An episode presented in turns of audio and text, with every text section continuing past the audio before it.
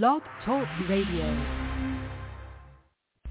Here at ACO Radio, American Communications Online, or any affiliated stations or websites are not responsible for what guest hosts or call-ins may say. All programming is intended for informational and entertainment purposes only. Hello, world. Welcome aboard, all you ground troops spinning around smartly on the planet we call home, Earth, Sophia, and whatever else you call this blue marble. Uh, we're welcoming everybody out there in space, in the cosmos, because we are mm-hmm. a space family here working together with people on the planet that want to talk about other things than just plain old walking around on the planet. So it's going to cover some space stuff tonight with various people. Uh, ben Pellom of Georgia, let me tell you a little about him. He discusses ET is here. So we're all excited to discuss his theories and what he does at Pellom Planetary Research. Now, Ben is a U.S. Navy retired uh, gentleman. Uh, he went all the way up to master level, and he worked also in real estate and art development. He's a musician. He's taught banjo and guitar, and he's done a lot of time researching and got into uh, a business that I'm in, and that's uh, researching uh, alienology and ufology and cosmology. You know, epistemology too, how we do research. But he's we come from a disciplined uh, country on out of the 195 countries in the United States of America, but he lives in Georgia, and he uh, doesn't mind saying that he is immersed in finding himself into uh, UFOs and extraterrestrials. So it's very curious to me. But he says that using the various NASA satellite imagery resources that he, uh, I, I've got listed above, but I mean on his websites, but that there's a sizable amount of surface images that point to intelligent design and a majority of the planets and moons in the solar system that he says he's reached out to the point that he knows there's no slightest doubt that there is intelligent life and design in our cosmos. He says, and that they do d- design uh, in the existence of on the planets and moons. And he says moons. Now that's I'm just quoting his uh, topic on his website. And if you want to, uh, I'll mention it again at the before he leaves the show. But I'd like to mention in the beginning, it's etishere.com. That's easy to remember if you follow TJ Morris ET Radio, etishere.com. And then his name, Pellom, P-E-L-L-O-M, planetaryresearch.com, which I joined it on YouTube, I guess, and he's joined my group. And then after we talk with him tonight, uh, if he doesn't use the whole two hours, we're going to skip over to Ken Johnston Sr. of Mexico, also with our Allied Command in our ACO club. We're building as the Allied Command Organization of Veterans. So not only has Ben Pellom a veteran, but he's been friends with Ken R. Johnston, and they've done some radio shows here on TJ Morris ET Radio. And then I want Ken and uh, well, Ken did a show uh, the other night with Michael Lee Woods, but this is the first one Ben Pellom has done with our Ace Folk Life Society for artists and our musicians. But now Michael Woods is a known artist and director of our Ace Folk Life in Tennessee for our ACO Club and ACO Association. So they're going to meet tonight for the first time. So Ben is Navy and uh, Mike we I call him Michael Lee Woods because he does a pastor show for me on Sundays, and he's an artist for his company, Artistic Impressions. But his is a social media company, but he actually sells retail under his name, which is legal, Michael Lee Woods. So let me get both of them on here. Uh, I'm going to pull on. Uh, I think Michael first, since he's the co-host. Michael Lee Woods, is that you? Can you hear me? Yes, I can. It's good to be back again, TJ. It's always fun to do these shows and to meet some of these interesting people. Uh, well, I really appreciate spoke, you Go ahead. Spoke briefly with uh, Mr. Pellom last night on Facebook, so I'm looking forward to tonight to get a little more in Oh. depth with this. Okay, he hasn't heard your Tennessee voice, and I was just talking to a Tennessee guy on the my uh, phone company to get me in. Uh, we've been having crossed lines with Vector Security and ADP Security, yeah, which you heard, Michael, right? So uh, it's really interesting because, folks, I do uh, developing and call center and working with uh, you know companies. So this was very interesting that I was talking to Tennessee and Michael, and uh, yet here we are. So let me get on with the show, and I'm gonna I'm gonna apologize in advance uh, if anything happens because it took me a couple of minutes to get on with all these cross lines later. They're working on them, but let's get Ben here and see if we can hear Ben Pellom in Georgia. Ben Pellom, can you hear me? Uh, yes, I hear you really well, Theresa. It's uh, nice to be back with you, and uh, also it's nice to to hear Michael uh, Wood, his voice also. Uh, Good. All right. that he- comes from uh, pretty near me. Uh, he's just north northeast of Huntsville, Alabama, over into Tennessee there, and uh, in Huntsville is uh, that's where I joined the Navy when I was 17 years old. Uh, Really, a Huntsville, Alabama. my brother Hel- recruited Huntsville. Well, tell us So, about that. I don't. I'm I, pleased. Uh, I'm real pleased that all of you are on here tonight, and uh, because we we really do have uh, a wonderful subject to to go over, and I I take no credit for it at all. I give all the credit to the Lord because uh, I I just couldn't have found all this stuff and documented it like it is uh, with my P, uh, P, P brain as it is. So uh, all, all knowledge, uh, all knowledge is from God now. So I don't take any credit, but uh, I do have it documented and whatnot. But the good Lord bless me with it.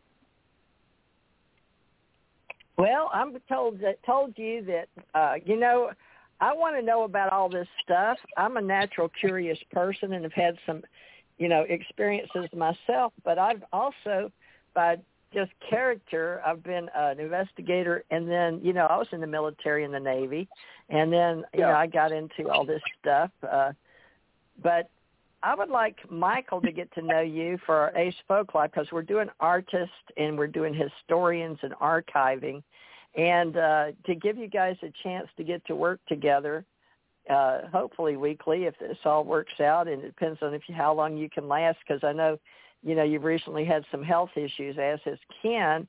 So you suggested maybe we just do an hour, you know, maybe, and uh, come back maybe later or something. You said for maybe two weeks. Uh, I'm dealing with uh, what they call permanent AFib in my heart, and Oh, my uh, goodness. and um, it has some uh, some problems of uh, kind of weakness and things at times. But on on balance, you know, I'm I'm okay. Uh, I've just got to uh, got to work through that. So Well, tell I've people how old you are now.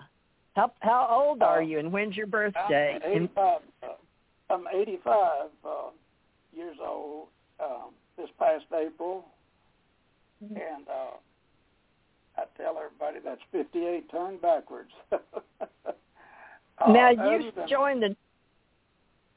I was going to ask you to share us some more about Huntsville too, because I didn't even. I for some reason my brain can't place a military or navy in the middle of Huntsville. All I can think of is the NASA Huntsville, Alabama, where Travis Taylor talks about on Skinwalker Ranch. But can you tell me that? And then I'm going to let this other Yeah. veteran, because we're all veterans, but I'm going to let you and Mike Yeah. talk, and I'll mute. But can you tell me a little bit about, you know, you grew up in Tennessee, but you wound over at Huntsville. But I want him and everybody else to know your veteran part, and then we'll get into our strangeness.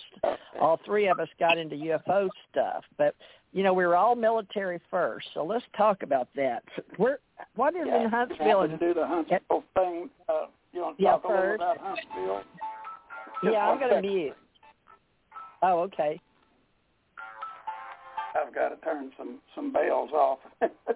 Yeah, okay, this happens to me was, too. Uh, I was seven, I'm going to mute. 17 years old, and uh, a friend of mine hitchhiked from North Georgia here in Dalton, Georgia area. That's where I was raised up here in the Chatsworth Dalton area. And uh, my brother was recruiting for the Navy. He was a boatswain's mate, first class, and uh, he was stationed. Uh, he and a chief, a petty officer, uh, covered the Huntsville area and the Decatur, Alabama area. And so um, the other military installation that was there at the time, which is a is, was very common throughout the country, over 400 at one time, was a, a naval reserve a training center in uh, Huntsville. At the time, that's all there was, just the uh, the training center, and then uh, the uh, my brother recruiting with with the chief there, and so he actually got uh, he was good at what he did. Uh, he actually got an extension, I think, of maybe three or four more years. He, he, he was doing so well over there, and uh, he, he had a lot of success. Anyway, that's where I joined the Navy, and uh, and from there that that set me on a trail to a different different kind of life, and uh, so the, that's where I am today. I, I retired uh, in 1976. So I've been going to the mailbox and uh, looking for mailbox money for a lot of years now. But I'm like worth Ken's I'm worth doing. it every penny of it. I'm worth it. You're worth every penny of that money you spent every playing penny, yeah. And dress up for the military. Ships, uh, I spent seven years on ships, and so uh, I'm I'm worth the mailbox money just because of that. I guess so. Ooh, gosh, I get seasick. well, uh, if you don't care, then I'm going to just. I'm I'm not muting me on the board because I'm gonna watch the board because I, I told you we've been having some funny things happening out there with the big companies, big big companies flipping over, and doing weird things lately, Ah. getting off from 3G to 5G. So I'm gonna let Ah. uh, Mr. Mike Woods here. I hope he prepared some questions for you, but then if you can walk us through ET is here and then the uh, I'm sure you're familiar with Pellom Planetary Research Groups and tell us what they both do and all that and why you were inspired to do ETS here. But let let Mike get started to get you talking and I'll fill in. But I'm going to try to mute and see if you two can handle it. Absolutely, All right. we can do it. Well, first off, first off, I want to say it's nice to talk to you. Now we talked a little. Well, didn't talk, but we uh, sent messages back and forth a little bit on Facebook last night, and you've already gone through your uh, military history. Uh, what got you interested in uh, extraterrestrials, uh, extraterrestrial life? How did you get started on that? That- That's a very good question. Um, my son, I didn't really realize it, but my son uh, had been interested in UFOs and uh, extraterrestrials uh, ever since he was a young boy, maybe an early teen, maybe just a little before that. But anyway, uh, in uh, after all the many many years, about two and a half years ago, I guess, uh, three at the most, uh, we were we were talking about the UFOs and whatnot, and by then there had been a little bit of uh, footage uh, shown by Fox News and a few others, some of these real vague uh, UFOs at sea and whatnot. And every now and then uh, you would you would hear a little report about uh, UFOs. And I'm really inquisitive. Uh, I'm Theresa in that respect, and I set out to satisfy my own self as to whether there were uh, UFOs and extraterrestrials. And that set me on a chase. And so, as I, what I did to start my chase, uh, uh, being a pretty good uh, researcher, and I built some websites, so I, I, I know my way around uh, to research over the PC. But uh, one of the, I, I subscribed to a whole bunch of uh, ufology people. Well, One of them was uh, Herbert Klein. That's K-L-E-I-N. He lives over in the Netherlands. And uh, he had found an underwater uh, installation up above the Arctic Circle, and so he he, he put the coordinates there, and uh, I, I I used uh, Google Earth Pro, and then went up there and zoomed in on it, and, and actually captured my some excellent images of the installation. It is there. There's no doubt about that. And it was it was a beautiful installation. So I got to thinking about it. Uh, the the underwater installation is in sort of like dark, murky places, and I had heard Herbert. Uh, I had followed him on some of his uh, research on Mars, and he he was talking one one night, and he says uh, he's telling us if you're looking for stuff, you kind of got to get around in the dark areas, and I guess he's talking about around the edges of the uh, obfuscated terrain up there. He said you got to look uh, around the dark areas. Well, after I had gone and found uh, successfully got uh, really good images of that underwater installation, uh, that set me on a chase and and to shorten it just a little bit, Mike, uh, uh, since I knew I could do that, uh, it led to me going to the uh, down to the Antarctic, and uh, I got some really strange looking images down there that I was able to lift up out of the water.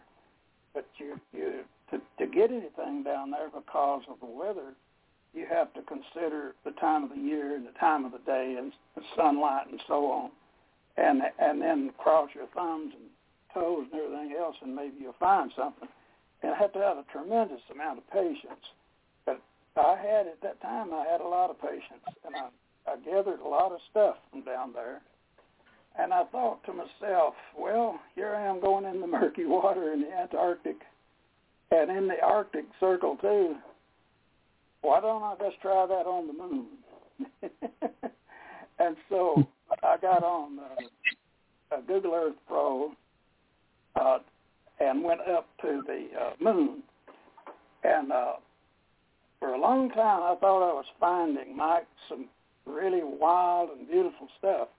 Uh, I thought, well, if these people are thousands of years, whatever I find, whether it makes sense or not, uh, it, it must be real. At that time, I I was like a child, I guess, trusting, uh, trust, trusting that the uh, that the Google Earth Pro uh, was giving me the the right kind of uh, information. But as it turned out, it was uh, the Google Earth Pro when you you go in there and go down to Explore and uh, menu down to Explore and then get the moon, you'll find it is so badly obfuscated painted over, spray painted from one end to the other. And uh, sometime you check it out on both poles, and it'll it'll let you see that you're not going to get anything off the moon. So after I got finally got to the point where I thought, man, this stuff's not right. I don't care. It's just not right. And I tried every way I could to make it right. But I went over, did some research on alternative telescopes and one of them was a worldwide telescope client, and uh, it's it is uh, offered by the uh, American uh, Astronomical Society. Uh, uh, gives it away, lets anybody use it uh, at no cost, and uh, so I got it, and and I went up to the uh, to the moon with it, and uh, remembering what Herbert said, I headed straight for the shadows. And uh, Zippo, that's where I found everything, Mike. The shadows, practically every shadow up there, they're what I call false or fake shadows that they, that they have obfuscated, painted over. But apparently, apparently they just didn't spray paint it uh, enough to keep me out and I was able to uh, to capture all those beautiful images that you see on my website. And I'd like to interject here. Uh, there's a man in Washington State. His name is Tom Huppert, H-U-P-P-E-R-T, and his YouTube channel is Tommy Tacoma, T-A-C-O-M-A, and he's using my techniques on the moon, and uh, he's having wonderful success up there. I recommend uh, those of you that are checking on stuff like this to, to subscribe to uh, to Tom uh, to, to his YouTube channel, Tommy Tacoma.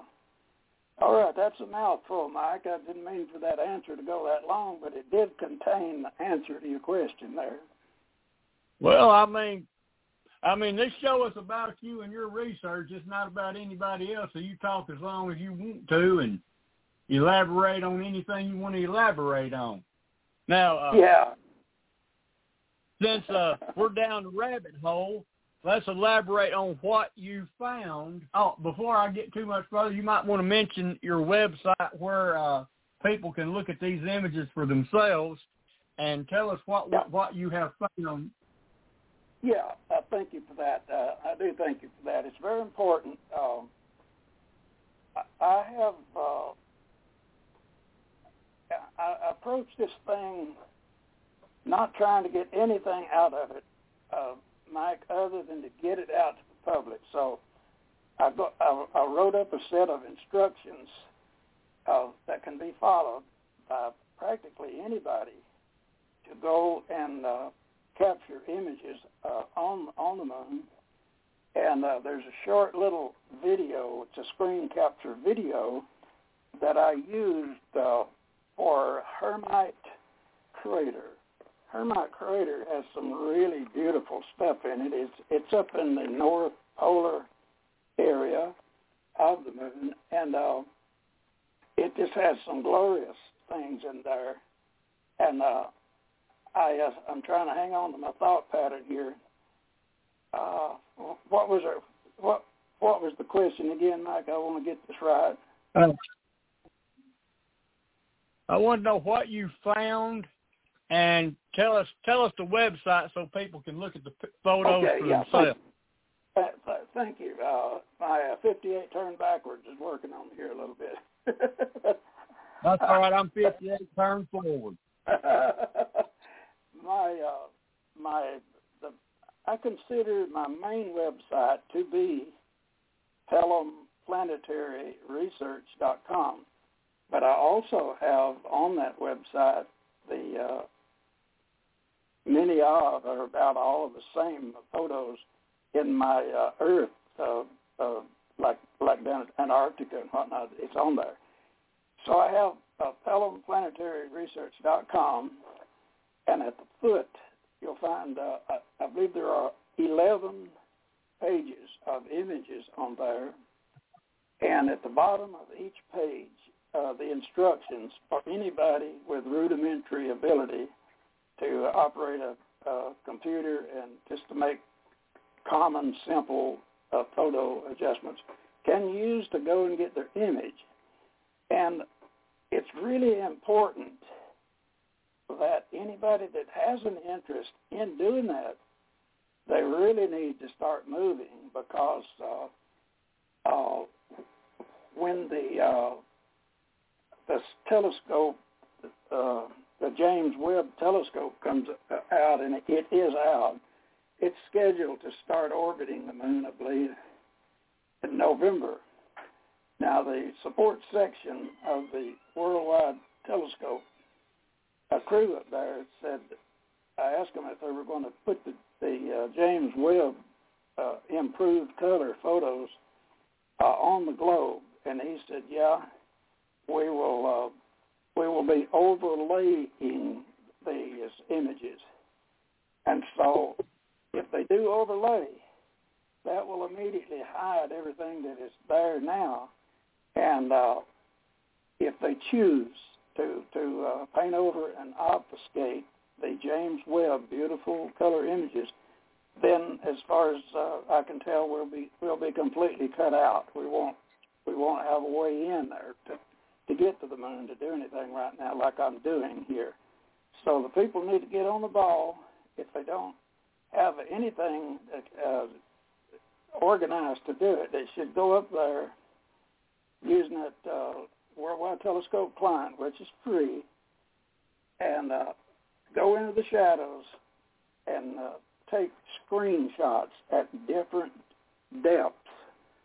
And so, so if you got maybe three different depths in a particular place, and just put that on file. And down the line, if they do shut you out, then uh, you can go ahead and process that later, and you'll have your you'll have your lunar images. So that's the thing that I'd like to, to tell the people. This this window, knowing how things have been done in the past with NASA and whatnot, uh, this window could close anytime. That's true. Uh, but let's just get to Brad. What have you found for those who maybe uh, are just don't have the time? We'll say. Uh, I don't want to say too lazy, but what have you managed to find in your research? Because I looked at the pictures last night, and I was actually I was very very surprised. Yeah, yeah. Let's just let's just start with the moon, and we'll we'll move on to Uranus, uh, or was it Neptune? Yeah, Uranus. We'll move to that one next. Yeah, yeah. Uh, anybody going to that website, I, it, uh, Michael, I, I do agree with you. If they've not been there before, they will be surprised because those images are uh, are, are beautiful images, and uh, they're they're nice and clear, and all of that. They're not just a bunch of blurry things that we've seen in the past, you know, been a little blurry picture somewhere, and they'd say, "Oh, we got a lunar a lunar thing here." Now, I'd like to, to connect something with what we're just talking about right here, and the James Webb of the uh, Dr. Michael Salla reported today that the uh, that NASA has made a decision to not let us see the photos around Jupiter that they had offered to let us see before. And Dr. Salla, he, he speculated, he said, well, could it be those uh, mother ships that have been parked around Jupiter for a long time? There's some, I think, 550 mother ships with the smaller ones uh, coming out of them and in them that are parked up there, according to him. And uh, so he said if once NASA got that beautiful James Webb on there, and they saw all these hundreds and hundreds of motherships ringing Jupiter, uh, that made them change their mind, he guessed. And so we'll have to see where this goes. so uh, any uh, as far as uh, getting the information out to others, uh, I want them to know that my email address and everything is is on all on both of my websites.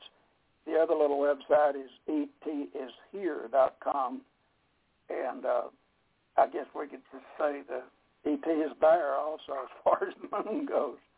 Now, hmm. getting back to NASA, if uh, if NASA is not telling the people about the photos that we're talking about here, then you could reasonably assume that they uh, might not want to tell what they see around Jupiter there, you see.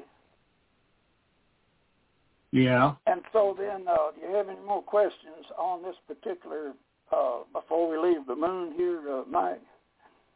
Uh, if I think of any, I'll come back to it, but let's move on yeah, now. Yeah, feel free to. Uh, just whatever I can do to answer it, I'll, I'll be glad to do it. And uh, we all only have so many years, minutes, hours, and whatnot, so anybody that's serious about this stuff, uh, I'll be glad to communicate with them through email and help them every way I can. And uh, one of the strangest things that I found in all of my time, one of the most astounding things that I found was uh, the Uranus uh, polar things that you're talking about there right now. Yeah. Uh, those things, uh, Uranus is about four times the size of Earth, and the uh, the the polar caps and everything around it takes up about roughly one third of the diameter across that planet, and it's a strange planet. Uh, they they say it's a big gas giant and all this and that and the other, but I have questions about that, and I'll tell you why. And uh, for one thing, it's uh, tilted on its axis 98 degrees, and uh, it's uh, where they're talking about the uh, there's uh, the compass uh, axis in there that is, is tilted also. Uh, it's just weird that it's tilted over like that 98 degrees. It's also spinning. Uh, uh, it's spinning uh, into us like a barrel rolling to us. And there's one other planet out there. It may be Jupiter that's rolling that way. The rest of them roll the other way, uh, west to east, I guess. But uh, when I got to looking about that, uh, the, the the polar caps of uh, Uranus, uh, if you look at them, and the people listening to us now, uh, in order to see uh, what I'm talking about, see the planet I'm talking about, they will need to go to to uh, Worldwide Telescope. I believe it's dot com or dot dot org, and they can get it free download. And that's the one they want to go to uh, to see uh, Uranus. And once they get there, they will see uh, where Herbert Klein, the guy in the Netherlands, comes back into play.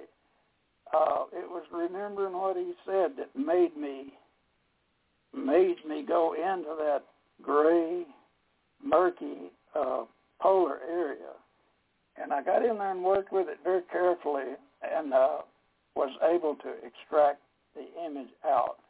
It looks like a big giant uh, it's like a big uh, combination lock you might have on a bank vault, especially the old old-timey bank vaults. It's what that mechanism looked like. Remember now, the Uranus is four times the size of Earth, and a third of that is taken up by this lock I'm talking about. And then if you go into that lock, go on to the other pole, the North Pole, uh, there's another lock over there exactly like it. And uh, that is the strangest, the very strangest thing that I have, have ever run onto in all my life. And uh, so it's there. Uh, one day, maybe, if we ever get enough disclosure, we might get the truth of what, what's going on there because uh, Lord only knows that could have been built a million years ago, you know. Yeah. I'm, I'm just rattling on here, Michael. You've uh, you got you another question? You're doing I'll be glad- fine. And like I said, shows uh, this one's about you, so you just talk about whatever you want. If you want to talk about some music, I can just rattle all on. talk about some Okay. you can talk about that. There you go.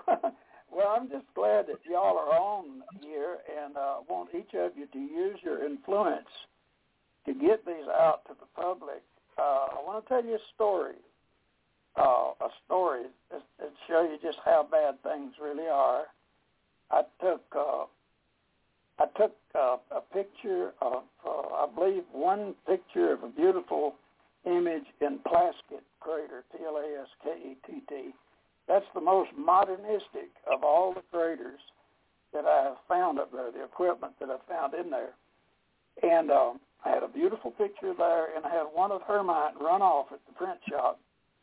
And uh, I went over to the Dalton paper, and uh, and I let them, the the girl there, see it and everything. And um, and so she said, uh, then uh, she saw my website with the all those huge amounts of stuff.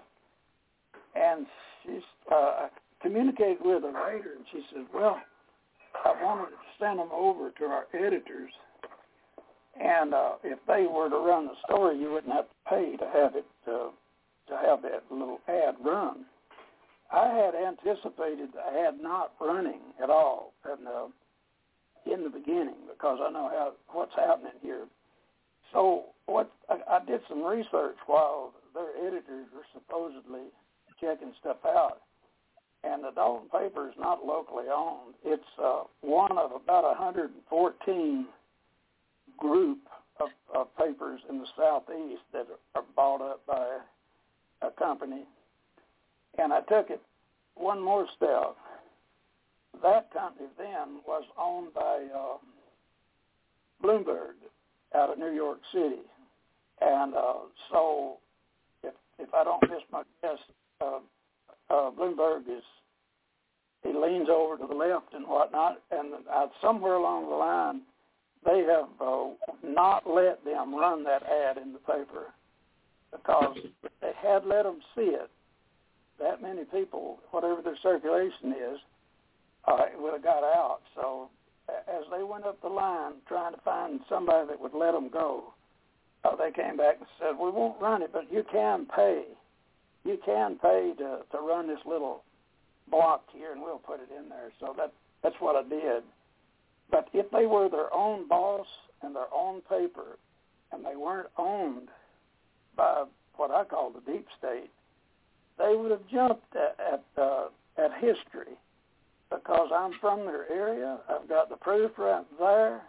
I told them I'd sit with the computer and show them how to do it, and they still wouldn't do it, Mike. So that that's how bad the conspiracy is to suppress this down, and that's why that's why I'm appealing to you and uh, all the others that are listening uh, tonight to use whatever influence you've got to try to get this on out to the public because it's really been a slow go and uh, uh, I've had several appearances uh, which got it out to to many many thousands but it needs it needs to make mainstream news in order to to, to help the people toward disclosure.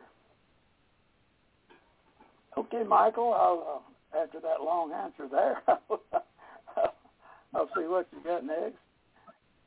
All right. I, let me ask you a question. With what you found on the moon, uh, do you think that that might be part of the reason why we have not been back since the early 70s. Absolutely. There's not a doubt in my mind. I was listening to uh, a, a wonderful video that was posted. Uh, Bob or Robert Smith. Now, Robert Smith, uh, he's on uh, Facebook with us. Uh, he runs a uh, remote viewer school. And Ingo Swann is, is, was said to have been about the best one that ever lived.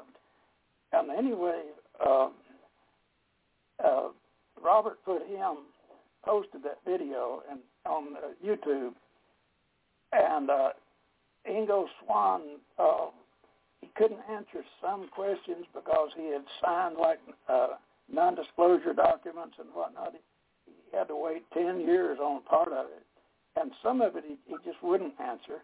But he did get around to saying that uh, he, he detected uh, a breathable atmosphere there and that he detected, uh, I believe, uh, moisture like rain. And he said, uh, uh, he said anybody in good health that lived in like Denver, Colorado, up on the mountains and everything, uh, should be able to, to do fine on the moon. He, uh, Ingo, uh, he went on to say that he saw many, many, many uh, humanoids, he called them, up there. And uh, he said uh, they they were all over the place and they were doing uh, that industry and everything was going on up there.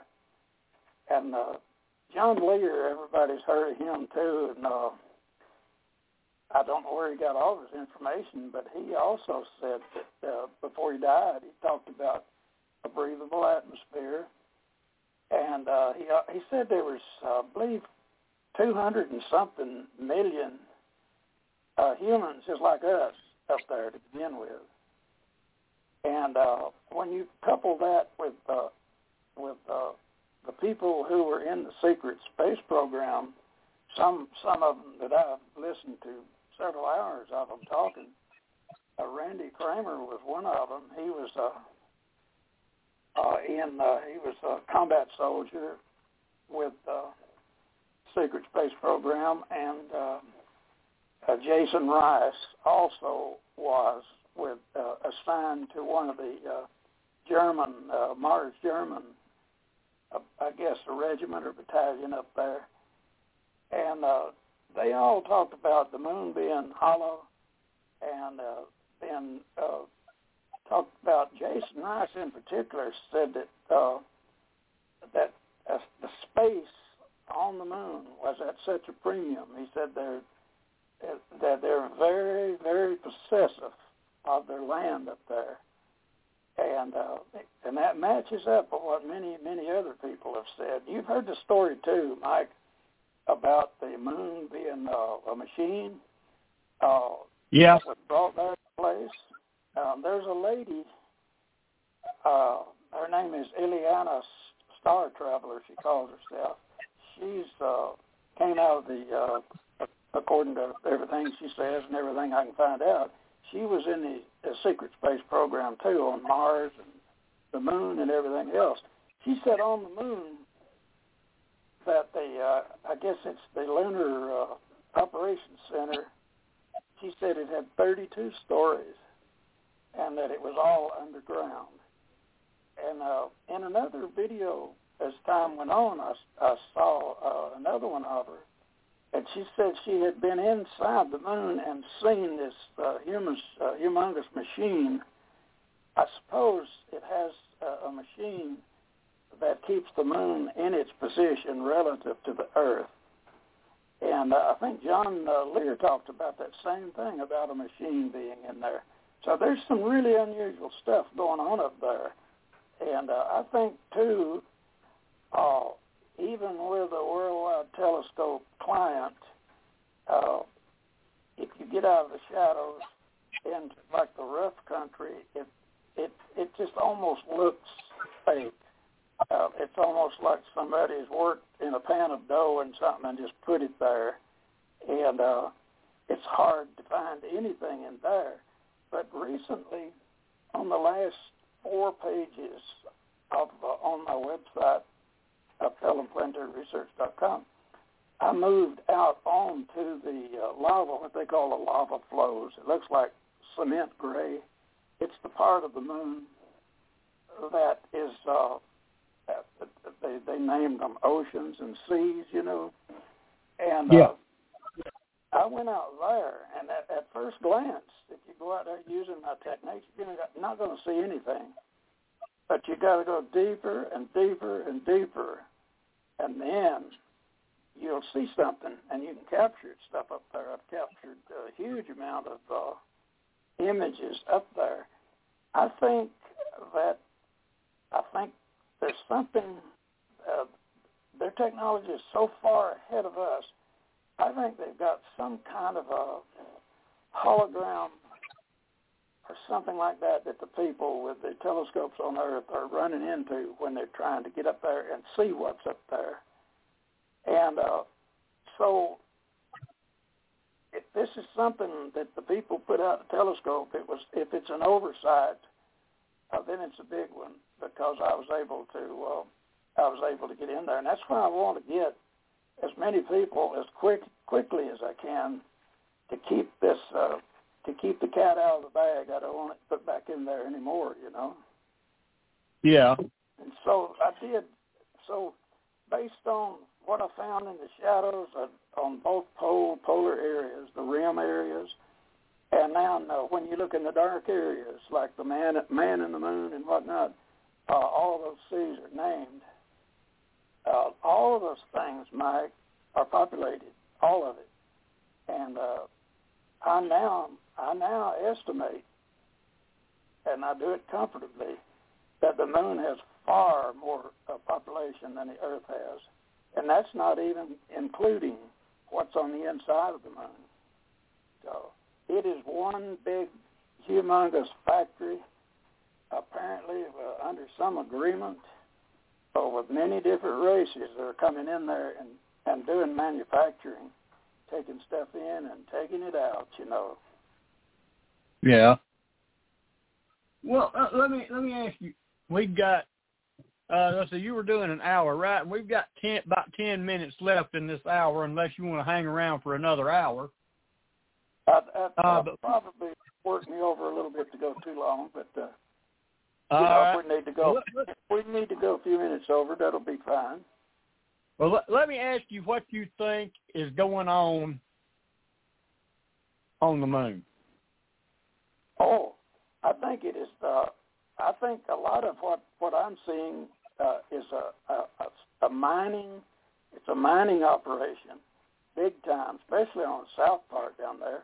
And uh, one thing that's interesting down there, there's a big uh, impact basin that's something like 1,550 miles uh, in diameter, and it's uh, impacted in uh, eight miles. so a lot of my stuff I got out of there. And uh, huge, uh, uh, Mike, as you go through my images, you'll see those huge tanks, and I know they're not living quarters always. Maybe some are. But when you see those tanks and they're not even lined up, they're helter-skelter, you know that you're looking at some kind of container, and uh, that's either chemical or gas related. And then if you do, uh, the folks listening in, uh, you do a separate research on the uh, uh, minerals and uh, ores and whatnot that are present on the moon, it's amazing. It's almost like it was put there uh, purposefully for a later time. And these people are extracting it, and I, I think they're uh, shipping it on out into the universe uh, to different to different places, and uh, they're just doing business as usual up there, big time, big time. And when you go into um, Plaskett crater, P-L-A-S-K-E-T-T crater, it uh, that's my favorite crater up there. It's a, it's the most futuristic of all, and it uh, it has some machinery in there that well, I'm, I'm calling it machinery. Part of it, uh, some of it looks like it might be uh, living places, but a lot of it looks highly, highly industrial and very futuristic at that. Now, with all that said, if they're mining and if they're doing all this industry up there, then that begs the question, is there water up there? And the answer clearly, yes, there's plenty of water up there. We've been lied to left and right.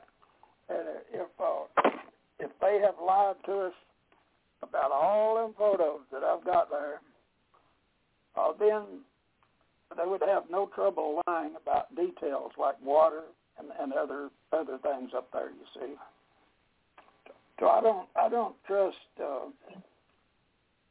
I just don't trust the authorities on that anymore, and I, I do hope that disclosure will will bring it on out. I don't know how long I'm going to get away with doing and saying these things, but I'm just telling the truth, you know. Yeah. Well, I mean, I looked at those pictures last night, and what you've got, I mean, it looks like just huge cities or, like you said, industrial complexes up there. I mean, it's, it's just, it was some incredible, incredible That's, photos. it's amazing, isn't it? It's truly amazing. Yeah. And I, I- I, I really- everybody- Go ahead, Mike. I would highly suggest everybody check out your website. If you want to mention that one more time, mention your websites one more time. Yeah. Excuse. Yeah, the, my main website is, is PellomPlanetaryResearch.com. And uh, the other website is uh, etishere.com. And it is it involves things that I found on Earth in, in the water, you know. So the one that uh, most, uh, to me, the the one I'd like for them to go to is the PellomPlanetaryResearch.com. And a lot of them are, are awfully. Uh, a lot of people are out there are curious, uh, they can email me and uh, the uh, the things they need to get started on is far less far less than hundred dollars. Uh, one of the one of the photo uh, uh, processors processing software that I use, actually a good version of it is free, and uh, I can give anybody the information on that. The other one I use is only about twenty nine dollars, so uh, they they can do that. Or if they have Photoshop already, uh, then they they they can go with that. If they may have GIMP, they can do that. And two, Mike, are you still there, Mike? Well, I'm still with you. Okay. I wanted to suggest uh, to you, if you don't mind, and I know you're uh, uh, you're with MUFON, aren't you? Uh, you're one of their representatives from Tennessee there. If you have an opportunity to bring all this to their attention, uh, would you do that and try to get us, uh, maybe get us a Zoom meeting or something to their headquarters so they can find out, so they can know that all these things are going on, you know? Well, you could probably do that just by going to their uh, website. I, I have tried it. I, I, they weren't I mean, I'm, I'm not active. I'm not active with them anymore, but uh, okay. I still I still know some people that are. So uh, yeah. Just I will see what I can do. Yeah, yeah, and uh, it's every little bit uh, will help. You know, it'll help a lot too. Uh, that, that's that's my whole motivation, Mike, is to get this out to the public. Well, we're trying to do our part to help, so you keep up the good work, and we've got just a little over five minutes left. If you've got anything to say to sum up, uh, yeah, go yeah, ahead. I will. Um, I will uh, do that. Uh, the name of my website is uh, Pellom Planetary Research dot com, and in there you will find my email address and telephone number and and all of that. It's got some background information on me.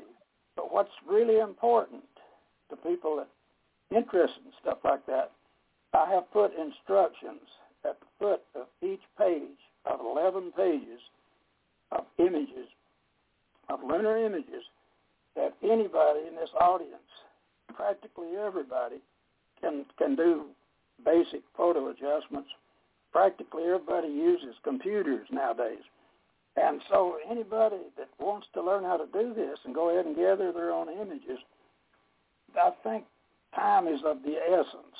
I'd like to leave a parting uh, a thought because in November, when they do the overlay of the uh, of the uh, new telescope, uh, James Webb, we may lose all the opportunity we've got right here, right now. So I, I, I, I would encourage the, the folks out there interested in stuff like this to go do it. It's not hard to do it. It's easy to do it. And I'd like to see, I'd like to see every every house in the whole land doing it, so the truth can uh, once and for all be forced. And so uh, I'll just thank everybody uh, for listening to us. And uh, just go to my website. If you want to ask me a question, I'll be glad to uh, respond to your email. And I would encourage all of you, if you're not computer literate, I'm betting somewhere in your family there is somebody that's computer literate, uh, literate, and uh, somebody in there can go get you some lunar images. You can take them to your local print shop and put them in your businesses on the wall and everything. So I'd recommend that everybody everybody do that. Just be proactive, and uh, let's force this on out to the public because the public's been lied to decade after decade after decade after decade. Uh, the big wigs and the money people, the cabal people, they've been riding in spaceships while we were still running around in steel-tired wagons down here. So it really does need to change. So I wish everybody a good night. And, uh, and Michael, thank you for uh, standing in tonight. It's been nice talking with you. And uh, if you I have enjoyed. anything you'd like to talk to me about through email, just just go ahead and and uh, jump on the website, and you can get my email address there, and I'll be glad to help any way I can. All right, I You're appreciate really- that. You're really good on LinkedIn and your Facebook page. You have one for Pellom Planetary Research too, Ben. Yeah, and uh. I, I want to thank you too, uh, Theresa, for for your encouragement and the work you're doing, and you're working hard and long to get this stuff out there. So I, I thank you for that. For, for, for I thank you. providing the the platform. Well, I think we're all doing a good job out there on YouTube land, and you know, if that's a free place, folks. But they pretty much can decide what they will and not let us do, right? Still, so uh, it's it's funny, but you just have. I don't know. You just the main thing is you copyright your own stuff or you post your own stuff, but you know if you're not monetizing the sites and not fighting with your fellow man over who's making what, but because they do it all the way up the Yeah. ch- food chain to the moon, is who owns what part of the moon. And I'd seen the old uh, maps back in the day on uh, different channels, including I think it was UFO History Channel. But I know that uh, Bob Lear was it Bob Lear? Who were you talking about earlier? John Lear. But he used to talk about them selling all the moon property up. But what I know, folks, is uh, they always mention the mineral rights too. So you know, here on the planet, we've only got so many. But I'd like you to go back and look at Val Thor. I, for me, that story is very curious.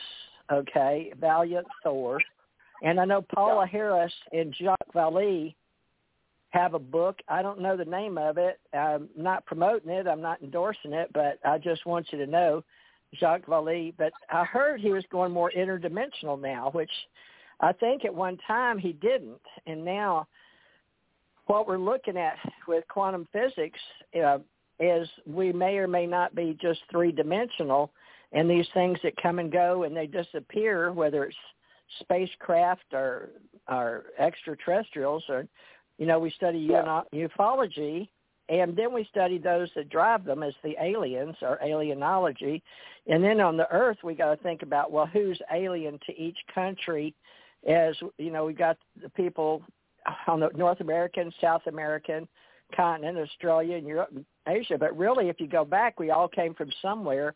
So now what they're talking about everybody is that we all did not come from Africa after all. That just because that's where they found the bones are some old bones. They've got old bones on every continent and we've got pyramids from what I understand on every continent. It's just we're not Yeah. looking at all the pieces of the puzzle. We were going where we were controlled about the information. And so now in the global economy, whether you're in space or on the planet, people are wising up because of the internet. We started talking to each other a lot more, not just archaeologists and anthropologists, but each other, just people, John Q. Public, and it started to make sense. And then social media sure helped with, you know, we had different ones, but the the main one was Facebook. You know, we used to do AOL, but it was still closed, really.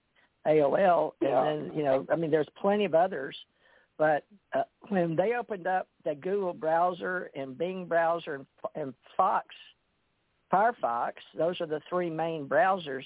We really Yeah. started growing the internet, you know, and so Wikipedia gets a lot of control, but the universities, not just the uh, governments anymore, but the governments were already attached to the universities, the churches, and the medical centers.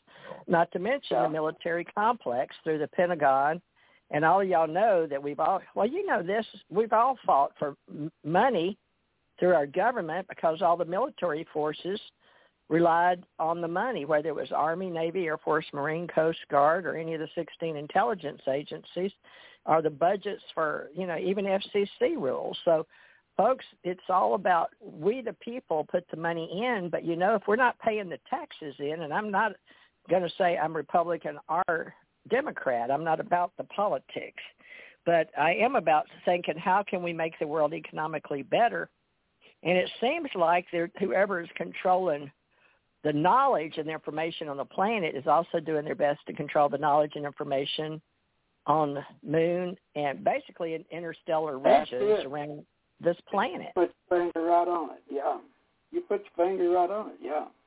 Absolutely. I think they're spelling it all the way up the food chain.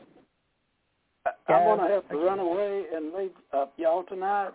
Uh, one other Okay. little thing I'd like to do is cover about uh, about my websites and the information I have.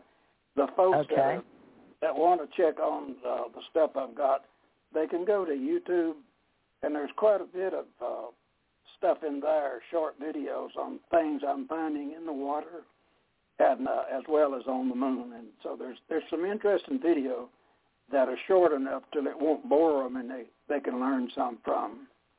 I want to uh, learn too. Theresa, and uh, I'm gonna I'm gonna have to beg off for tonight then, and uh, I look forward. Do you want to come back next week? You want to break it down some more next week?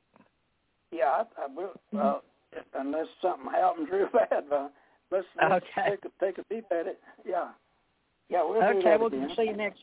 All right, we'll see. Well, maybe me and Mike can get together if through the week and talk about it and try to break some more stuff down to ask you There about go. too. There you go. Well, Okay. thank you, ma'am. we'll I appreciate thank you. you. All right. Bye bye, Mike. Have a good good week. We'll talk to you next week. You. Okay. Bye-bye. Thank you. Thank you, Ben Pellom. All right, folks, that was Ben Pellom of Georgia, and uh, he does a good job. He he got started with SiteGround, and before that, just he he. I mean, at 85. Come on, folks. You know, it's not just the kids. We can learn how to use all this stuff, but now we're all going to smartphones. Now, I can try to call. I tried to call uh, Ken, and I think he was still out feeding the horses. But let me try one more time. But Mike, why don't you tell people a little bit about you while I'm trying to call Ken on the other line? Tell them about your artwork and the pyramids you drew. What got you into the pyramids? The UFOs? Uh-oh, did I cut you off? They're probably tired of hearing about me, but I can ramble on anyway, I suppose. Uh, I want to say, uh, Ben, if you're still listening in by chance, uh, I really enjoyed. Uh, I really enjoyed the chance to talk to you this evening. I look forward to next week. And I've already got at least one question for you next week, if not an entire topic. But uh, she said, I, I am an amateur ufologist, and I mentioned that I have uh, been a field investigator for the Mutual UFO Network in the past, uh, but can't afford dues right now, so uh, I'm focusing on art. So I do a lot of paintings, and you can find them on Instagram or Facebook uh, under Artistic Impressions by Michael. Uh, and yes, I, I everything if unless it's marked sold, everything on on, on Facebook is up for sale. Uh, uh, I'm running out of steam as to what to say. Uh, but uh, TJ, are you having any luck? Uh, no. No. I'm a little concerned. He said he wanted to do Wednesday, Hmm. but he won't answer the phone, going to the machine. I reckon we put his name up here, but he said he was going to come Wednesday, but I didn't have a backup for the second hour, unless you and I want to do it tonight, not tomorrow night. But we don't have anything Yeah. planned. Yeah, well, Except why don't we just call it? I think it was an informative hour. Why don't we just call it an hour and leave, leave with that, and maybe we can get him for next week's show. Yeah, he said uh, he wanted to do Saturday too. So let's talk about the next show. So now we're not going to do tomorrow. We're going to wait till Saturday with Jan. Is that what you want? Because you did so many back to back. No, that's that's fine with me. All right, we'll give you some time off. You want to finish some of that art you're doing and uh, doing. I got you commissioned on some pieces that I want. You know, so I want to, folks. So if you want the same one I want, that's why I'm telling him don't sell these originals because that's the agreement I have with people in my ace folk life is uh, since I was an artist of Hawaii, I learned uh, from the ladies that sold all the art for the uh, fancy artists downtown and then with Wyland, and they were had these machines that they could take somehow and make the photographs so great that they would put it on in the machine and slap it onto the canvas with the camera equipment and uh, it'd go and then they'd do the canvas and put the uh everything on it together you know? It was amazing to me. And i i mean i still remember that this was thirty forty years ago eighty nine to ninety four so i got a lot of different ideas how to help our community of artists and singers and songwriters and mystics and oracles and psychics and sages and seers and shamans and you know everybody working sort of on the mystical magical mystery tour and then I went over and did Whole Life Expo over in San Francisco, not San Francisco. Oh, I did do Whole Life in San Francisco, but the, the, I was thinking of L.A., but that was Whole Life. Now I did Eco Expo in L.A., Los Angeles in '93. Excuse me. And then when I started coming out talking about, uh, you know, UFOs and events and all of that, uh, after I worked in Canada, on UFO uh, Digest, that's when we started talking about all the things that I learned before, and we went ahead and made in 2003 the big bluegrass event for music and bluegrass, and then we had country and Americana and all that.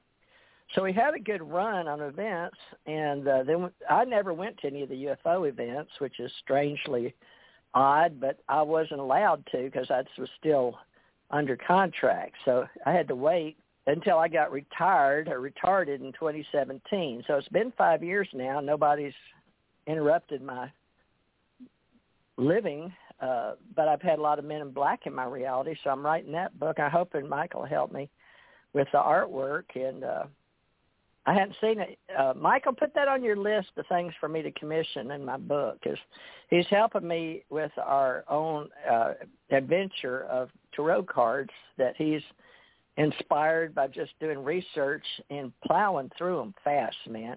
Just with, uh, you know, the small in his sketchbook with colored pencils, but uh, very impressive that he is getting what he's getting and changing it up to what it would look like for him.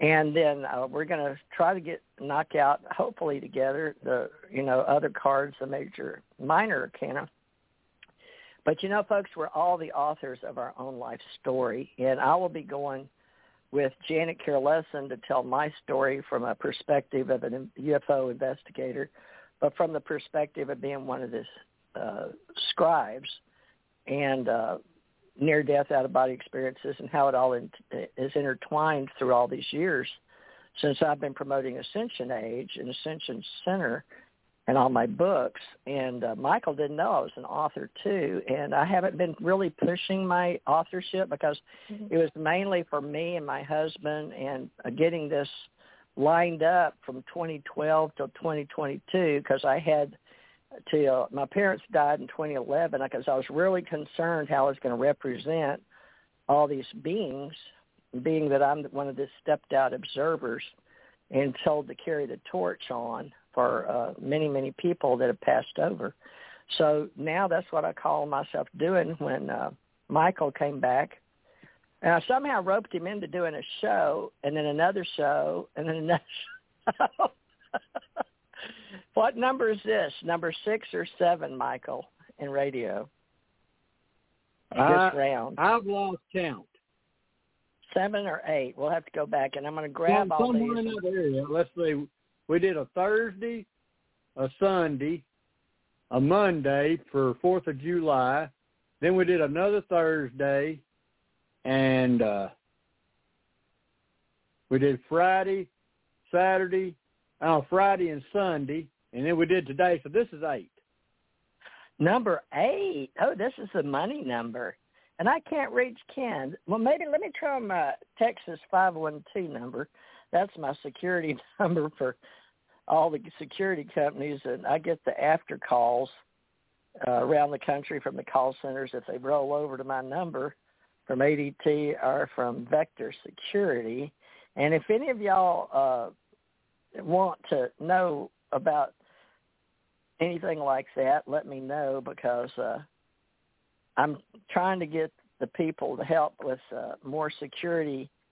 It, it, we've had trouble with if you own your own home, it's been easier you know and so for some people that rent or you know they want the doorbell that's okay. So i was talking to them with michael and we're going to follow up on that uh too because i just personally have always been in security but i did uh investigative reports and we're doing profiles too to make sure because there's people going around in and and being security people then they're not saying they're working you know different things so don't give people the money unless you know and you see a badge. I think we're going to badges, employee employee ID badges now in security for sure. Oh, I'm calling the wrong person. Let's see. Uh, I need to call Ken again. Oops, wrong person. But I wanted to. I'm going to go back on this phone uh, real quick, and then if he doesn't answer, because I called him on my Delaware, I mean my Maryland, uh, not the ACIR. Yeah, I'm going to call him on the ACR phone uh, which is the security phone, because he should answer. He's the ACO, ACR. He's the commander, but he's supposed to answer our security phone. Let me see. Well, hold on, Michael, if you don't care, before we just get off, in case he did All want right, to talk. But he here. doesn't want- oh, you got okay. What are you doing? Are you drawing? I'm sitting around here listening. Oh, okay. Well, there's his picture. I'm hitting it. Well, hold on.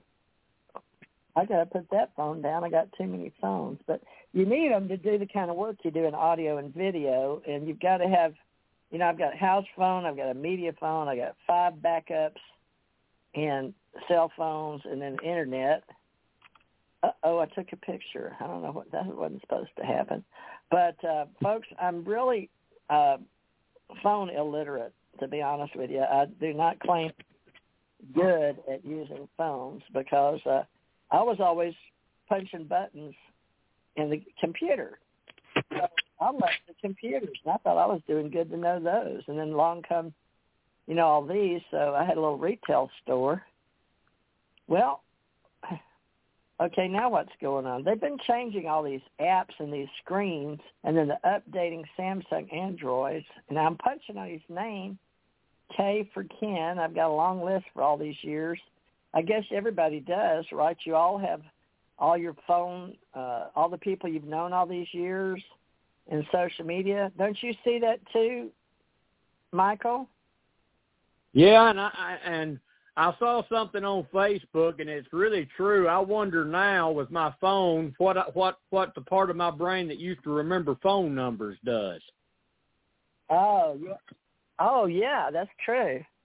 Well, it's like the kids don't learn to.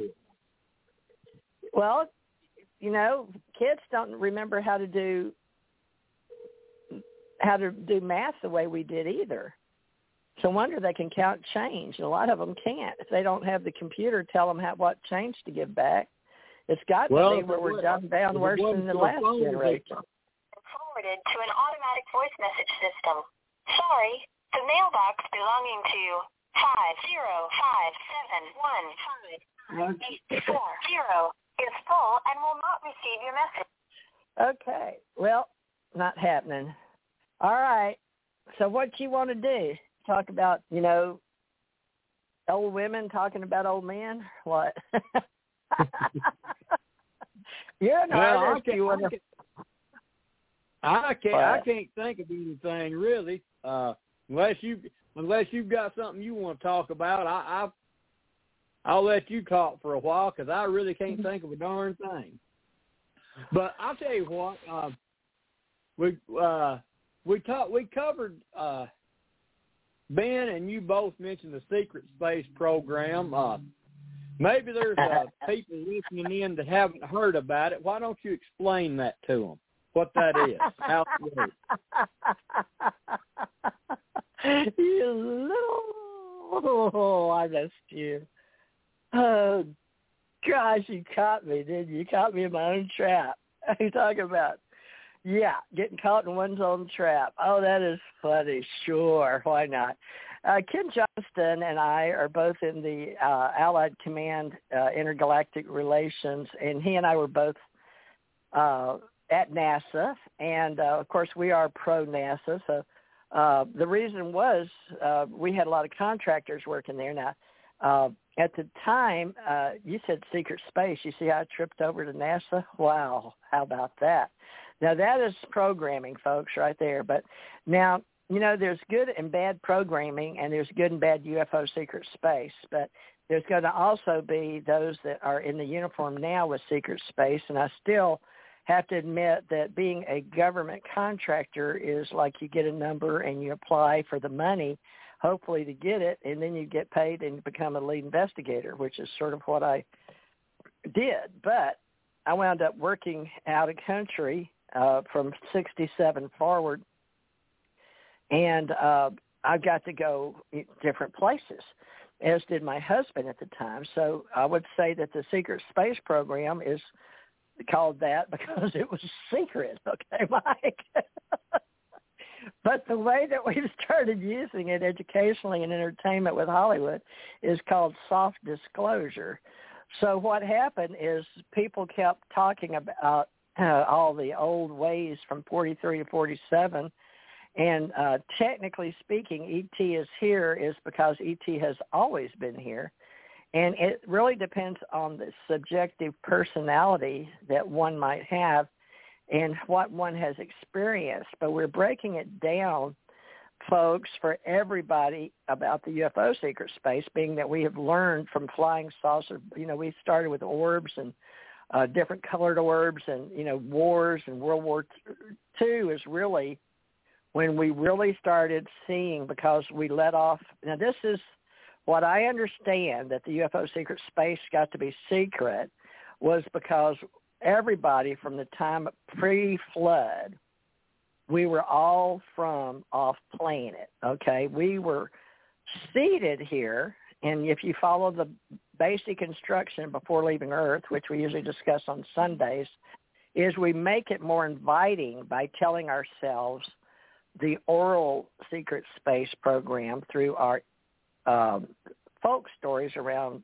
the old campfires, and we had those from the heavens came, but we also had those the moon people, and we had the uh, sky heroes, and then you have the different uh, people that are called humanoids, are different species, and there's many different cranial types. Uh, we're all humanoids with a head and arms and legs, but in secret space, what happened is as far as I understand historically, is those who have been coming and going from various different species got to be where uh, we only had so many coming to this planet and they left. And ergo, the pyramids were left in the secret space program because the story that I tell is a story that's in my head plus all the research. So each person will have their, when we have Mike doing the Ace Folk Life is because we have joined that which is the tales of ancient history with New Thought teachings in today's time as the Ascension Age.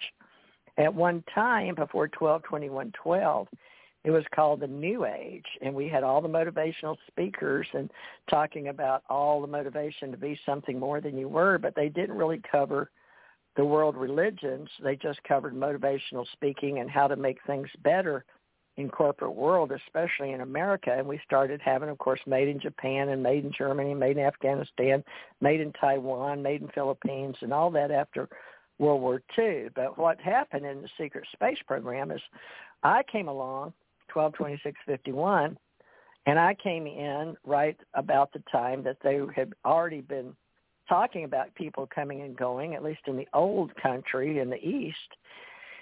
And uh, I came on in, and you know, the Beatles came and taught us how to meditate with uh, those over in India, but it was actually the ancient ones that taught them. And so, between the old Sanskrit and between the Anunnaki that was in Iraq and uh, the, a lot of the wars were fought over the secret space program because there were those that had and those that had not.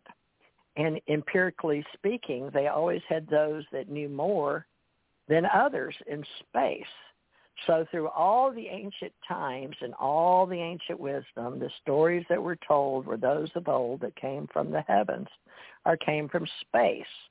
And all the different beings that got made, the DNA speaking, that we can do now in test tubes and many ways to make horses or other animals and actually humans actually. But uh, there's different ways to make people. But what happened is this story that we told each other, we had different beings and different made. Some were very huge, coming and going, and some were from other planets that were red-haired giants. And it was told throughout that you know they ran the little ones off, uh, but they were from another place in space. And then we had those little bitty ones that were very small, like fairies and gnomes and elves. And some of people say they still exist, and then there's those that are you know, three or four feet tall, and then you know some people make it to five feet. Some are still small, like uh, their uh, genetics are inclined to make. And uh, humanoids, you know, you'll know now if you're from the planet Earth, we go by endomorph, ectomorph, and mesomorph as the standard. But for all those are all the exceptions, whether you're uh, with depending on what you look like. And so the stories we told each other it got to be the religions or the cultures or the tribal stories. Ergo, we have Ace Folklife now in the United States of America, and we collect stories of Americans and their little tribes up in the hills where I collected for 20 years in Kentucky and Smithsonian and making songs and learning about those. And we even learned about uh, Bigfoot, or they called them Sasquatch and Bigfoot and skunk, skunk ape and uh, Australopithecus, uh, uh, uh, Gigantopithecus, I think, and all kind of different names, Yeti, uh, up in the hills. And one of the stories in the UFO Speak Secret Space through all these years about beings coming and going, gradually we started all agreeing that we came from Mars, uh, at least some of us, and we passed that down through the moon that uh, Ben Pellom's been talking about, and then some of us came to this planet, and in the social uh, science and the spiritual science that we created here, making the computers, I was asked to do both. And to also help because I always worked in libraries and I had died and come back and died and come back. So in the secret space program, we had those that come and go out of body is one way astrally projection and those that read the akashic field which we involved in uh, the ace metaphysical institute and before that we had all the history of the magic and with blavatsky and all the secret ancient mystery schools from egypt. And before that it was even said that all the beings that came and uh, the government knew about and they knew that uh, all the pyramids in the world were not just built by humans. And so what we did is we took all the world religions and all the ancient myths, legends, and uh, made the folklore and the folk life, and uh, it became part of the Secret Space Program. And we started separating what was reality from fiction. And unfortunately, during uh, all these wars uh, on the planet, it got to be where they thought they carried over into space, and they probably did. Now, I can't admit or deny that because I'm just 70 years old, but I know in my lifetime while I was here, I was considered in the secret space program because I knew so much. Plus, I'd died and been out of body. I'd had near-death experiences, and I would come back and I'd have to learn to walk and talk again, and I was visited by extraterrestrials when I was a little girl, and I went up on a spacecraft before uh, uh, the Russians ever even had one fly over. And so I was briefed on extraterrestrials at that time, firsthand experience. So I have a story to tell to you today, or to Michael today.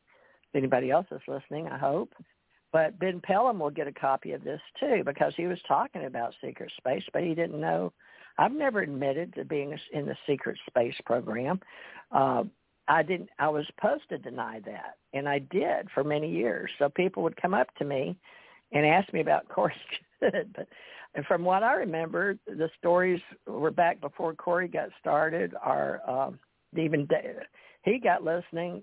Corey and that other guy that went, they were with Gaia way before with David Wilcock, and David Wilcock got a lot of his stuff from uh, a girlfriend of mine in Kentucky, and uh, her name was Carla Rueckert, and we both had friends, and we both were writers, and uh, the University of Kentucky, and Jim was on television way back in the day about all of that, and talk called it Secret, and it was called Secret Space way back then, and it was called before that they all the way back to Joshua Tree and uh, people that were here way before I was, but the stories and the legends and the myths you'll hear about in ufology uh, that we we started with UFO Association that you'll hear later with Stanton T. Friedman is because the government had those that they knew about beings coming and going if they were in a need to know basis that was decided a long time ago because during the war we had those coming and going and uh, because it was over nuclear because we had it before. If you'll remember in the bible we had a sodom and gomorrah. And back in the day we actually had nuclear fallout and we had wars back then and they're also in the bhagavad gita all in the upanishads. So these are books mm-hmm. in india. So we have history oral and written on the planet. It's just that before we had uh, really gotten to the advancement with telephones and telegraphs, which you know, Pony Express, and you move forward, you know, secret space could be not known unless you were in a culture that had beings that visited. So that's why we have all the stories of the Anasazi coming and going from the planet, the uh, Kachina dolls of the uh, I guess Cherokee or at least all the Indians. They had uh part of my upbringing was knowing all this which was just normal to me but apparently not to everybody. And so nobody well yeah I did get told not to ever tell anybody but that was not that story of the I had to go with the folk life that I'm telling you now and telling Michael and asking Michael to be a director for the Ace Folk Life to keep it where you don't know if it's educational entertainment or if I'm telling you the truth. That's how we tell things that we may be killed for or put extinguished in this reality or uh, like in an avatar game or uh, we have huge industry now. So we've done these same things over and over in what we call like uh, reality that we build and we have various layers. So those of us that work in the critical mass consciousness around the universe we understand the various layers. And so we made it where people could come here and with all the DNA and all the worlds and all the planets and all the galaxies and all the universes, as they dropped down for, uh, we lived and we bred in all these universes out there. And it wasn't till I went through the universe, the multiverse, and the metaverse, and then I went to the xenoverse, which is the unknown, and that was dark, and I had to learn how to be me just in dark infinity. And uh, that's when I learned about this linear and the circles and how time, space, and gravity works. And then through the Xeno in the Omniverse, I died in uh, fifth, what they now call the fifth dimension, which it really isn't. It's not the fifth realm, but it is above the astral realm in the way. So you have to be careful in the secret space program because we have, uh, you know, the lunar uh, module, LEM, and we will re- be returning and launching, according to NASA, in space uh, at that level of reality. And that's only through what we can do here with three dimensions. But those that learned fourth dimension, and what I learned working in the secret space program was the fourth and fifth dimensions – and I was able to go to the omniverse, which is the fifth level or five universes. Now, mm-hmm. in the secret space, after I died the fifth, uh, one, two, three times, then the uh, Zecharia Sitchin information came in, the 12th planet, and a lot of people started learning about anthropology and archaeology. We had Indiana Jones and uh, Zecharia Sitchin, and we had uh, Planet of the, uh, I want to say Planet of the Apes. We had Chariot of the Gods with Erich von Däniken and all these people getting the big ha-ha from translating the Bible. And so Erich von Däniken was like a godfather in this movement of swapping from just motivational speaking and just making stuff in the material world. It was like a life conscious movement in books from all the motivational speakers into the what if movement. And uh, then we had Ronald Reagan with the what if. And uh, because it, what happened is those that had all the money during the war got richer and making, you know, the United States richer from the larger families, but also from Europe. And of course, you know, the Queen probably is, uh, the Queen of England has the most real estate probably, but it got to be empirical. The uh, people that were spiritual from off planet in the secret space versus those empirical and then those with the corporations. And I know this is going to sound funny, but in space, they've always been organized and they always had organizations, corporations, associations. And so in the secret space program, we taught them about the ascended masters that come and go from this planet. It's up Jacob's ladder. We had the Tower of Babel, and then the uh, people that were intermixed from other places in space and they decided to colonize this planet for empirical reasons that I understand because of the death and dying, and they shortened many, many uh, DNA sequencing and the genetic code inside the humanoids, which means we have a lot of DNA, but some of it is called junk DNA because it's not activated, or some of it has been spliced so in the secret space program, they knew about this because it was left on the tablets. It was left by ancient, but they tried to flood after the floods. Uh, they weren't. Uh, some people went underground, some went off planet, some stayed. But you know, we go with when the floods came, and there's uh, many, many stories besides that that we have in the Bible, folks. Many, many stories that made it on each once the we did have a, a catastrophe, and we do have those near Earth objects that hit and hit planets. But uh, after the Earth has come and gone in various epochs of time over many billions of years, this was a rather uh, young galaxy, and this is a rather young planet in this universe. So universally speaking, we have those sky heroes or the Galaxy Federation. We have those above uh, the Supreme High Council.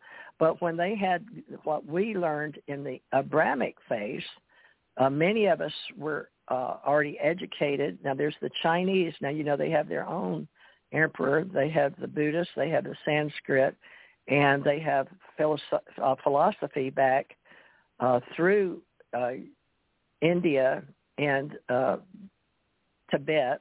And I have a past life all the way back to Tibet and uh, up in where they have the flags that a lot of people don't understand what all that means, but that is actually for the extraterrestrials to come back and return.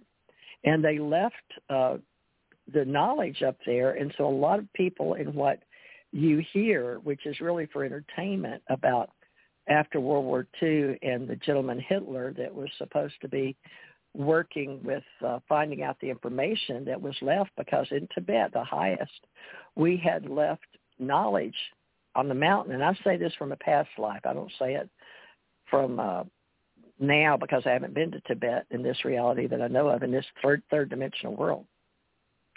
But as a universal space or immortal or a demigod or a deity or a someone that has uh, knowledge like they talk about in my growing up from being extraterrestrial trained to being a psychic medium and working in tarot and working in uh, metaphysical shops around books for education. I did read growing up this normal school and the extraterrestrials let me come and go and learn about life. So that was called Secrets. Don't tell anybody. But they trained certain people. They chose certain people because I think they had that DNA encoding at these certain ones they were experimenting with. Now, why would we come here? Why do souls? Because the souls are created in another place in space, but in the uh, spiritual world, we we did divide into those that think more uh, what you'd call material and things you can see, tangible, versus those things you can't see, intangible. And then those that had eyes and ears and that didn't, they were still like uh, we call them, various uh, ones that I learned from universally in the secret space program. We couldn't say their names, and a lot of them they could only send messages. So on the planet, we started talking about, wow, how are we going to do this?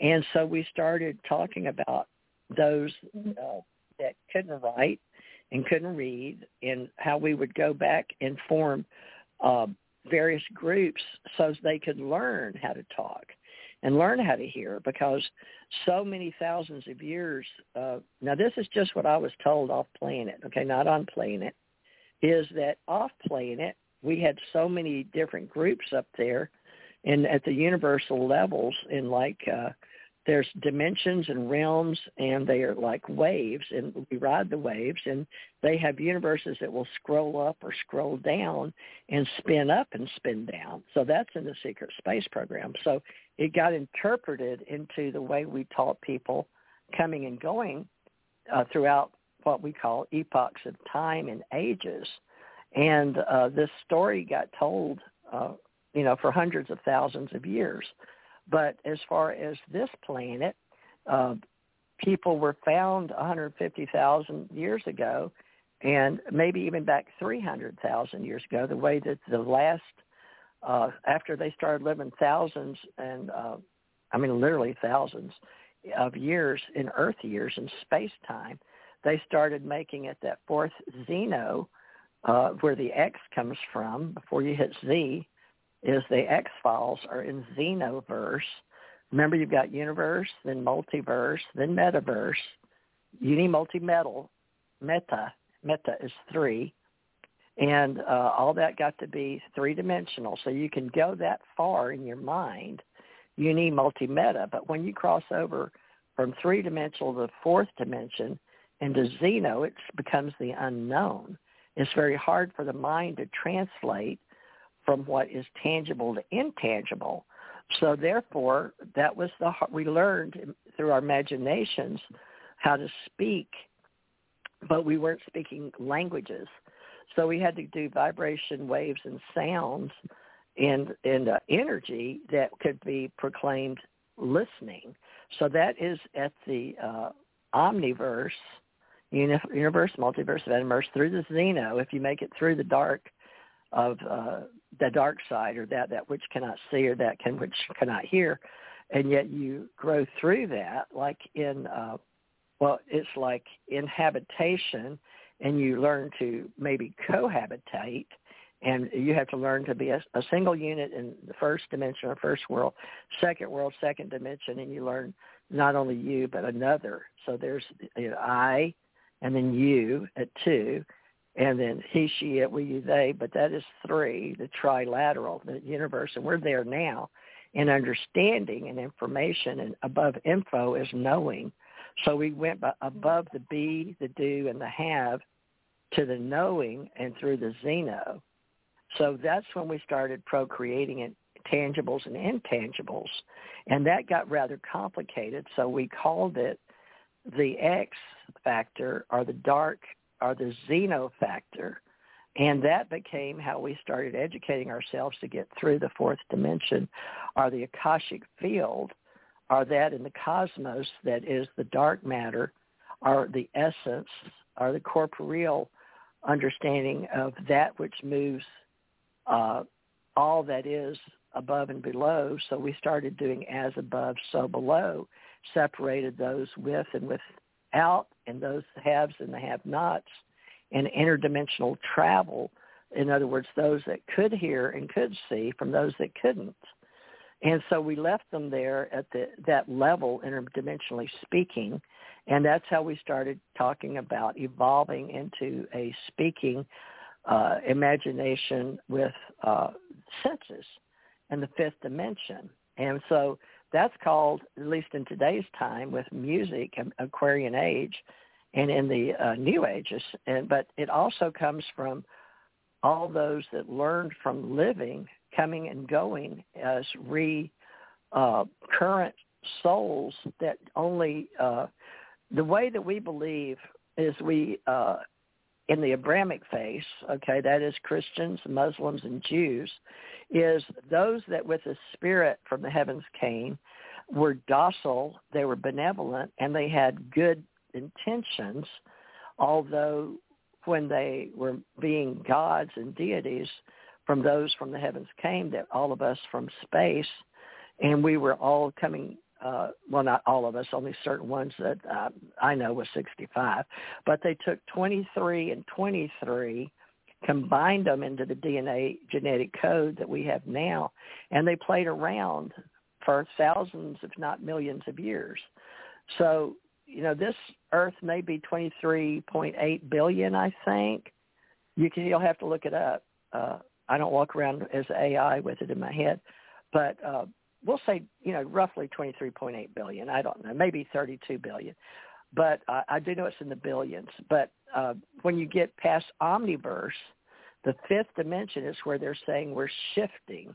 And we were saying this from 122112. And I was preparing people in the secret space program for disclosure of what they thought we were keeping from them all these empirical lives up into the fifth dimension or the shift to the fifth through the fourth.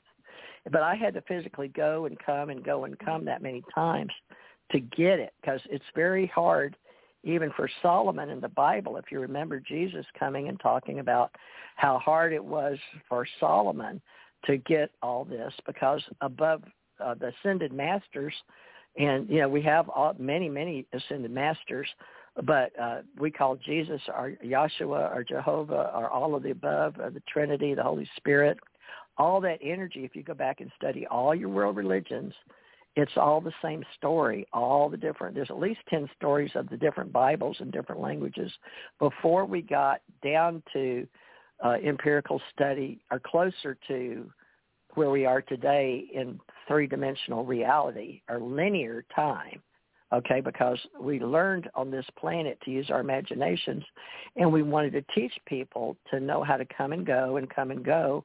And we started uh, allowing our soul, the older souls, to make new souls in another universe.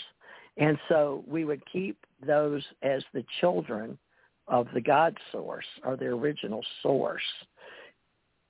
Now, I can tell you off planet, out of galaxy or above the universes, those that call themselves uh, the deities are the gods, and then they send down demigods, or those that we call the uh, heroes.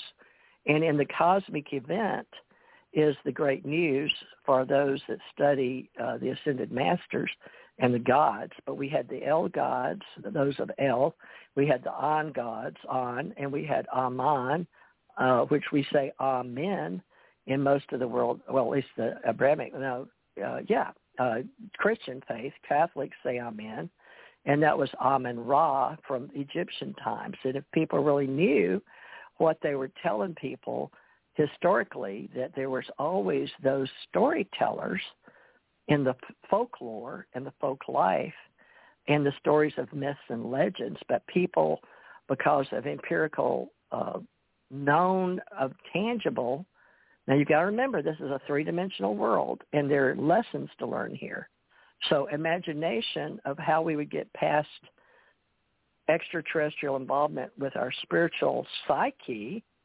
Psyche is the soul. Psyche, you have to go back and study because we learned to talk what we didn't know how to speak without mouths. Ergo, we created out of clay our earth, Mother Earth, Father Sky, Mother Earth, Grandfather God, whatever, however you want to say it, that in the languages we started talking about who we were prior. And then we started talking among the extraterrestrials that came and went, giants, small, tiny, little bitty beings, and we started encrypting and encoding and using like if you want to look at the Anunnaki story, because it's a well-known, well, it is now, but it didn't when I was growing up. I didn't know, but a lot of the uh, was in uh, Persia, the old kingdom of Persia, and Iran and Iraq, and uh, even that um, it's still over there, folks. You can uh, look on YouTube for it. But they had all the stuff they tried to keep, and so different people would want to wipe out the history of humankind, and they'd make it over again. The one thing that we couldn't seem to get rid of, even though it was an interplanetary terraforming planet, and we terraformed other planets as extraterrestrials, are those from the heavens came, are they on, or uh, if you want to say go through the Pleiades or through Orion's belt. Because when I grew up in folklore and in all the library books that I read, we called Orion's belt station or the bus stop, where we went up through all the ones in the interstellar, and they were the lower deities and the lower uh, dimensionals with uh, uh, plant, animal, plant, animal, mineral, and then let's see, plant, animal, human, humanoid, planetoid, ecoloid. Anyway, all the Lloyds. asteroids, and uh, they're all these. Uh, they're like insectoids, okay, but they had some that a lot of them were feuding in the interstellar with the archons or the thoughts. Remember the beings that couldn't speak or they couldn't talk. On this side of reality, uh, they weren't in this reality. They were in another dimension, in another reality, in another universe. So uh, they, uh, it was covered in Star Trek, by the way, the Archons, but they uh, they could take on human forms, but they had to. Uh, there was some type of feud and war with those that couldn't become humanoids. And I don't know, except from what I can understand off planet, or like if you are in the secret space program, or if you get to remote view, or you get to uh, have interstellar travel, or you get, um, or you die, or some people like to use uh, their minds. Uh, oh wait, somebody's here. Let me see if they want to. Hello, 802. Are you wanting to be part of the show? Hello. Hi. Can you hear me? Yeah, are you listening? Hey. Yes, ma'am. I'm listening. I, I didn't mean to press the one, I guess, but I guess since I'm here, what's going on? Well, I mean, what are you uh, interested in? Did you come to be a part of the show? Oh no, I was just listening, but uh yeah, I was just interested in what you were saying about the aliens. Have you heard of Biaviians? Go ahead. Tell me what you know. There was a guy. There was an author, uh, Riley Martin. He put a book out about um, an alien. I don't know, some kind of alien guy named Tan coming to America. Go ahead. I don't know about Here, it. Go I'll, ahead. I'll send it to you. Do you have Do you have like a Facebook or something like that I can send it to? Yeah, TJ Morris CT Radio or TJ Morris TJ. Agency.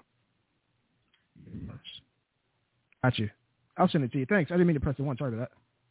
That's okay. All right.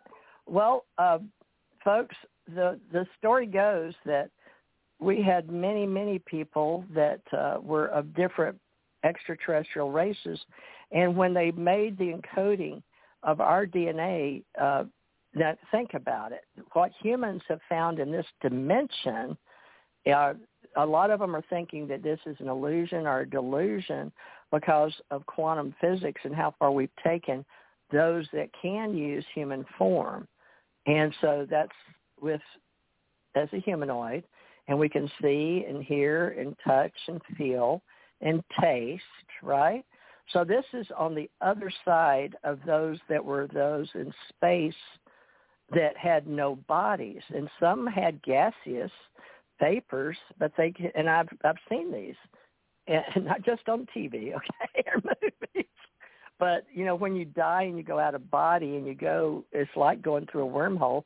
But you will travel interdimensionally and also universally. So I got to go uh, through some of my past lives, and then I got to go through my death and dying in this reality because I'm 70 years old now. But uh, is the sixth was the uh, after Omniverse was Alphaverse and Omegaverse. Now I didn't call them these verses Okay, these came from the people that would speak and make sound. The gods and deities on the side of the three dimension and the fourth dimension to the Xeno and to the omniverse that actually were the gods that created the gods. Like we call them, uh, Mike, what do we call those people? Uh, in the omniverse. The superheroes are, you know, the ones in the comic books. What are those called? Well, they they call them a little bit of everything now. It used to be superheroes, and I think now it's metahumans, uh, demigods, all kinds of things. So those are still in our folklore, and we took it into comic books. Are comic books strictly American, or did they start in China? I don't know about uh, all the books on the planet, but I do know that the gods were always able to keep their levels of the empirical events in heaven and the wars of heaven for those that had and those had not uh, humanoid form. You know, some were dragon at one time, some were reptile. I guess they've tried everything in the book. If you can imagine it, it's been done, they say. Like they say, anything you can say has already been said or packaged a certain way. But, you know, it got to be really philosophy and then Plato and uh, Mano Hermano. What was that, uh, Mike, in the world religions? Uh, Aristotle and Plato. Is that that's Greek, isn't it? Yeah. It, okay, so uh, that's sort of the more recent on a linear timeline. Is it not, Mike? Is after man started learning like the fired clay tablets, Sanskrit, and over in Iraq yeah, and Persia? Greek was Greek was a lot more recent. Yeah. Okay, so we had uh, Hebrew, Greek, and Latin, right? And then uh, we had, uh, in more recent times, they had the printing press, uh, the Gutenberg printing press. I guess isn't that is that in Germany? Where's the Gutenberg? Or is that in the Louvre? I don't even know yeah, where it's kept. Do you? So. I forgot, folks. I've lived in this life, but when you become a human again, and you're uh, sometimes you you ask to be wiped clean. Sometimes it's through the birth canal. So we we don't have all the answers in 3D because we made it like a game, imagination, and we do know that they uh, like our imagination here, and that was part of the experiment on this particular new world, new galaxy, the Milky Way galaxy, and the new Earth. And of course, we had Atlantis here, and we also had uh, what they call uh, everything was well. Just study it. It was you know in the beginning there was the Word, and the Word was without form, and there was God. God created in seven days, which in the way you think is almost impossible. But you know, if you think you're live forever, well, what's a day in a million or billion years? But you know, terraforming and it takes time, so it doesn't disagree with our scientific way of thinking but we used to teach only left brain and right brain, and then we discovered whole brain, and then we discovered uh, separation of time, space, and matter. And uh, so we started teaching everything scientifically, not just philosophically. But if you go back in time, the stories we told each other, we didn't tell them in, in science. We told them philosophically, which came from telling in a voice because that's why we came here. It was to use and go back to heaven with a voice, with you know, with a body, with our soul, with understanding how to have emotions and senses. And that's why we're totally against those that take their lives. Let me tell you why. Life is a gift. And it is a gift of the gods, and it is a gift of many variations on a theme out there, just like scientific proven that we all come from something and so, you know, before the Big Bang, you know, before we had vapors and gases and, you know, carbon and uh, hydrogen and, well, you know, you can go all the way up the, the table. Uh, but, you know, we have all worked with those that come and go.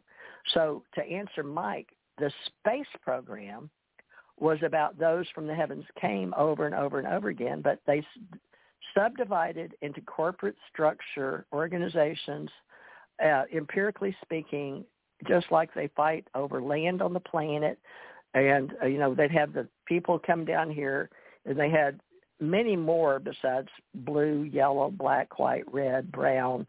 There's many others, but they left. So uh, growing up in my reality, when I was growing up in the fifth after World War II, we started the nuclear again. Like I told you, all the way back to uh, with the Anunnaki, I guess you could say, or the Anunnaki. But see, those stories are here on the planet before the Bible was written. So all that's here.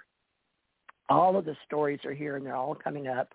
So science was in a quandary because they didn't want people to know why the pyramids were really here because that was where the beings were created. And the beings weren't all necessarily one like the Abrahamic face. okay and they all weren't from Africa either. I don't. I mean, I hate to burst everybody's anthropolog- anthropological. Oh, look, we dug up some bones here, so we must all must be from here. That's not the way it works, folks. Just because you were digging at this location on this particular plate on this particular uh, well, planet, yes, but I mean country doesn't mean that's where everybody came from. If you go look at where all the pyramids are on the planet, you will find a species that was once there, separate from other species. So just common sense should tell you that there's at least red, yellow, black, white, brown. Wait, red, yellow, black. Oh, red, yellow, black, white, brown skins that you can see in this reality. Is there any other colors of humanoids that you know of? I mean, I know powder blue and baby blue and pink and light pink when you're born or when you're dying or maybe you don't have enough oxygen or there's those that some of them are light green but as far as you know uh, in the critical mass consciousness in this reality mike as far as our facebook life don't we just go by humanoid factor of the colors they can see on this planet this one plane on 3d right i would think so well what about the deities because all of the world religions were based on the stories told by their ancient ancestors and tribes. Now, the global economy is trying to go back to one world or one world government that won't happen because of the separate plates. And due to this being a water planet, we are going to have, uh, and I know because I come and go, but that helps being, you know, a time traveler, so to speak. But you learn to, to jump in phase space interdimensionally and you can do that in your dreams, in your lucid dreams. You can do it uh, the other part of you. So as Mike had told you with the balance, with entropy, and uh, we have balance, we have order, we have chaos, we have entropy. We were going to get into the universal laws. So uh, Alfred Lambremont Webre, I don't know how far he got in his book. I haven't read it yet, but he and I were discussing all this years, 10 or 12 years ago, when we were writing for UFO Digest for Canada. Now he still lives in Canada, and he has a lot more leniency. That's why they had me writing uh, for for Canada instead of the United States of America. But all that I'm telling you is where we are now after 2020, 12, 21, 20, and uh, they say 2020 is now hindsight for all you people. So it's up to each individual now, and we're looking at 2025, and we're hoping we all clean up by 2030 so we can all take an active step for our children that are coming into this reality, into the big aha that we are changing our reality in critical mass consciousness. In other words, we're being open to knowing that which we already know. That's what that knowing means is the truth of knowing what you already know. That is the spiritual science side of it is you know this already. So we're all equal. It doesn't matter what level. Uh, if you see a human, uh, there is consciousness among the animals, the plants, the minerals, and the Japanese know this. So everything is made up of everything. And then there's various combinations that you can be. And so that's the secret space program in a nutshell, other than there's uh, those species that come and go interdimensionally. There's those that come and go uh, interstellar and so there are those that do need ships and uh, uh, shuttles, and we have that in our national archives. We have these in the intelligence communities. We've made a lot of them uh, known, and uh, it is part of the disclosure program. And then Hollywood does it. So everybody's working together to make the world a better place. Mm-hmm. And of course, on this reality, they fixed it with a duality, male-female, dark and light, you have sun, you have moon, you have positive, you have negative. And the reason was if it's all one way, there's no force uh, push pull or against spin up, spin down, and there was nothing as far as uh, magnetism, and we needed that in order to learn how to speak and to have uh, sound and to have movement and to have uh, order and chaos and entropy and balance and all of that and all the beings that came before us that were gods and demigods. So after we got past those from the heavens came and all the levels in the universes was the after the alpha verse was the omega verse. So I'll let you go with that knowing there is an alpha and an omega. There is always God has always been, Goddess has always been the alpha and the omega. The Father, the Son, the Holy Spirit all came from Mother God, Father God, and then Baby God, Baby Jesus. so what is Baby Buddha, or you know, whoever you want to call it. So there is uh, that which is, and that is which without, and that which together, yours, mine, and ours. And from the one, two, three, we had the four, five, six, and then we had the seven, eight, nine. And I'll get into all that, but we study all that and the rainbow shows us red, orange, yellow, green, blue, indigo, violet. And I'd like you to put alpha verse with red. Let's see, wait a minute. No, universe. Universe is red. That's your lower chakra, right? There's red, yellow, orange, red, orangey bib, red, orange, yellow. So that's first, second, third. So you have alpha, universe, multiverse, metaverse. Xenoverse is orange, red, right, Roy? Red, orange, yellow. Oh no, red, orange, yellow, green. Green is Xeno, and that's our. We say the colors are sort of messed up, but that's your heart chakra, green. Uh, the unknown, or the heart working with the nervous system and the brain, because we are whole brain thinkers. But I'll teach you also. So that's red, orange, yellow, green, blue. Okay. Uh, I got to start over. You need multi-meta, Xeno, Omni. Okay, Omniverse and then you've got alpha verse and omega verse. So red, orange, yellow, green, blue, indigo, violet. Now how you remember the seven parts of the seven heavens is the seven parts of the way we think in the brain is uh, you have uh, they've got it backwards, but we'll go with what they use in the medical field. They have uh, beta, alpha, theta, delta, gamma. And now they have six sense let's see, beta, alpha, theta, delta, gamma. So you get to six, which is Tau, T-A-U, and that's uh, Dr. Bruce Lipton. As far as he got was six, so that's Tau. And then right now is Sigma, but I don't understand how they give the Greek alphabet. So Mike, you were going to help me with that, right? When you do Universal Laws Sunday, but why do they yeah. call the seven parts of the uh, brain and the seven colors and the seven levels of universal thought. Seven goes beta, alpha, theta, delta, gamma. Beta is what I'm talking to you in. Alpha, you know, is like your sublime, or uh, they almost call it hypnotized. Theta, you're deeper, and they'll watch your theta waves, and then they'll go to delta, beta, alpha, theta, delta waves, and that's like when you sleep and you have those tests, gamma, right? And they'll put you also to sleep but they don't know where you go.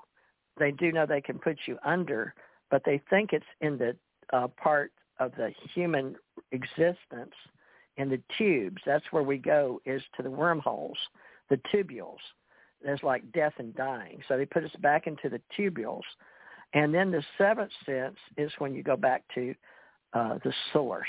But beta, alpha, theta, gamma, delta, see, beta, alpha, theta, delta, gamma, sigma, Tau and Tau, no Tau, but see six and seven you get mixed up because that's where all your people go back to when they just sit and become one with the universe and they just shrink and they don't they just eternal little things. You know, some people used to wrap them up in Tibet, but you go back to the seventh level. Anyway, that's a lot, Mike, but I hope that's sort of it in a nutshell. It'll take me a few million years to explain it all. But Mike, does that sort of explain secret space in a ace folk life way? Did yeah. you get anything at all? Are you yeah. are you in TMI, or did did you understand anything? Uh maybe a little little information overload, but it'll be all right. I'll, I'll get it processed eventually. Well, when did you stop listening? I didn't say I stopped listening. I just said I got I got information overload. well, I figured that. That's all the secret space does. Is with Solomon. The reason, as far as the spiritual lesson, is why we don't just give it all to you and flood it. Is that it used to be said the mind can't take it. We used to say you can't handle the truth, right?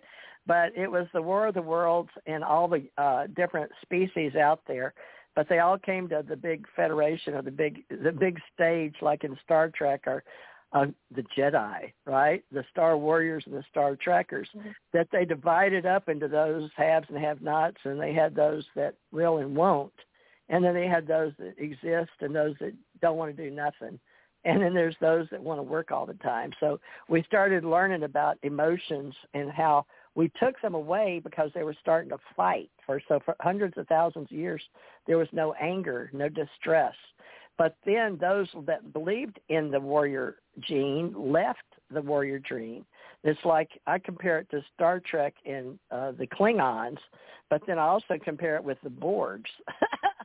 Everybody didn't want to be uh the borg and everything is hunky dory and we're all working together. And they also did you know hive mind. So they also didn't want to just be warrior factor. Okay, you, I'll take this just because I want to and I can because I'm stronger than you. So we started working out the Ennead Nine philosophically, the spirits between the archons and the Enneads and those that had and had not, those that could talk. So it's long. It's just study all the world religions and start with that.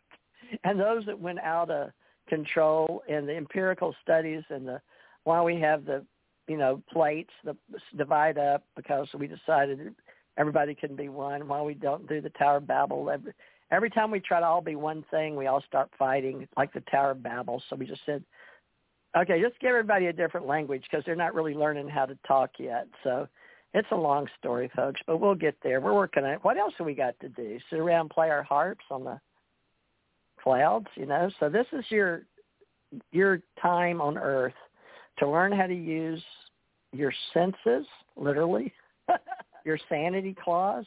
And Solomon learned so much in TMI that he got a little poison. So Jesus came back to say, okay,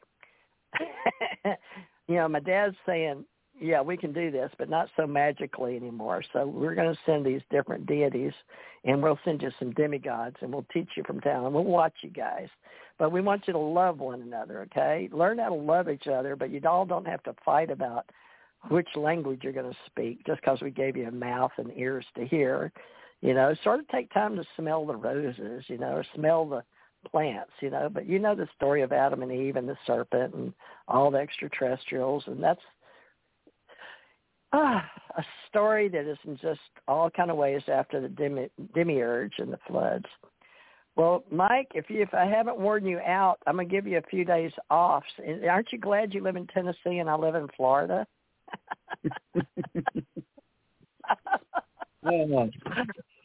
Are you gonna well, ever ask me? If... Looks like we did manage to fill up that second hour plus. So. well, will you? Are you never going to ask me about the secret space ever, ever again? Who knows what I'll do?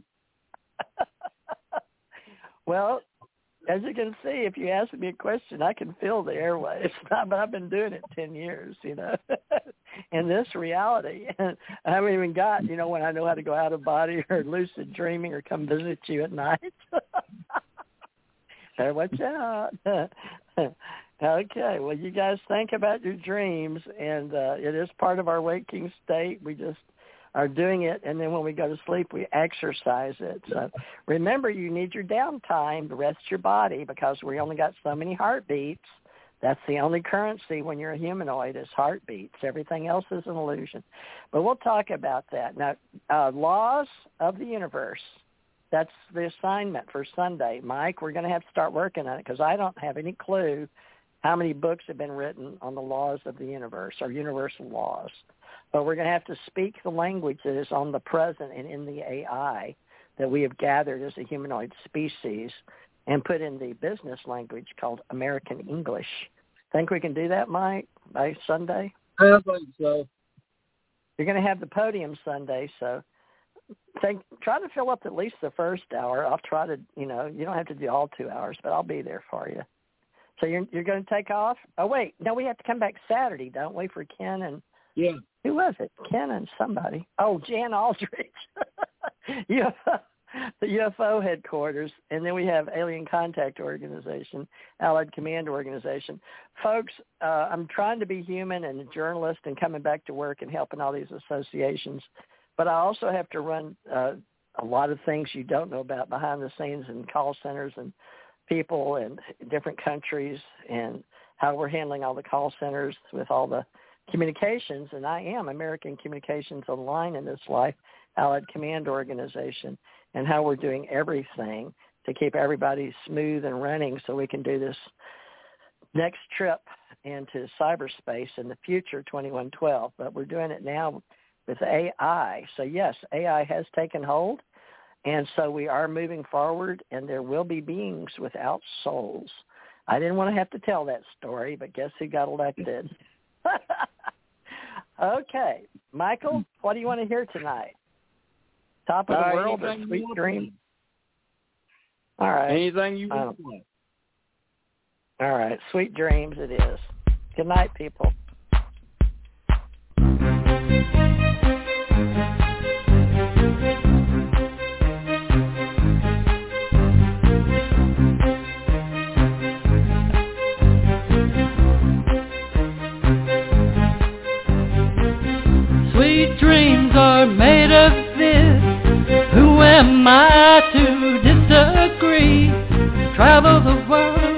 The seven seas.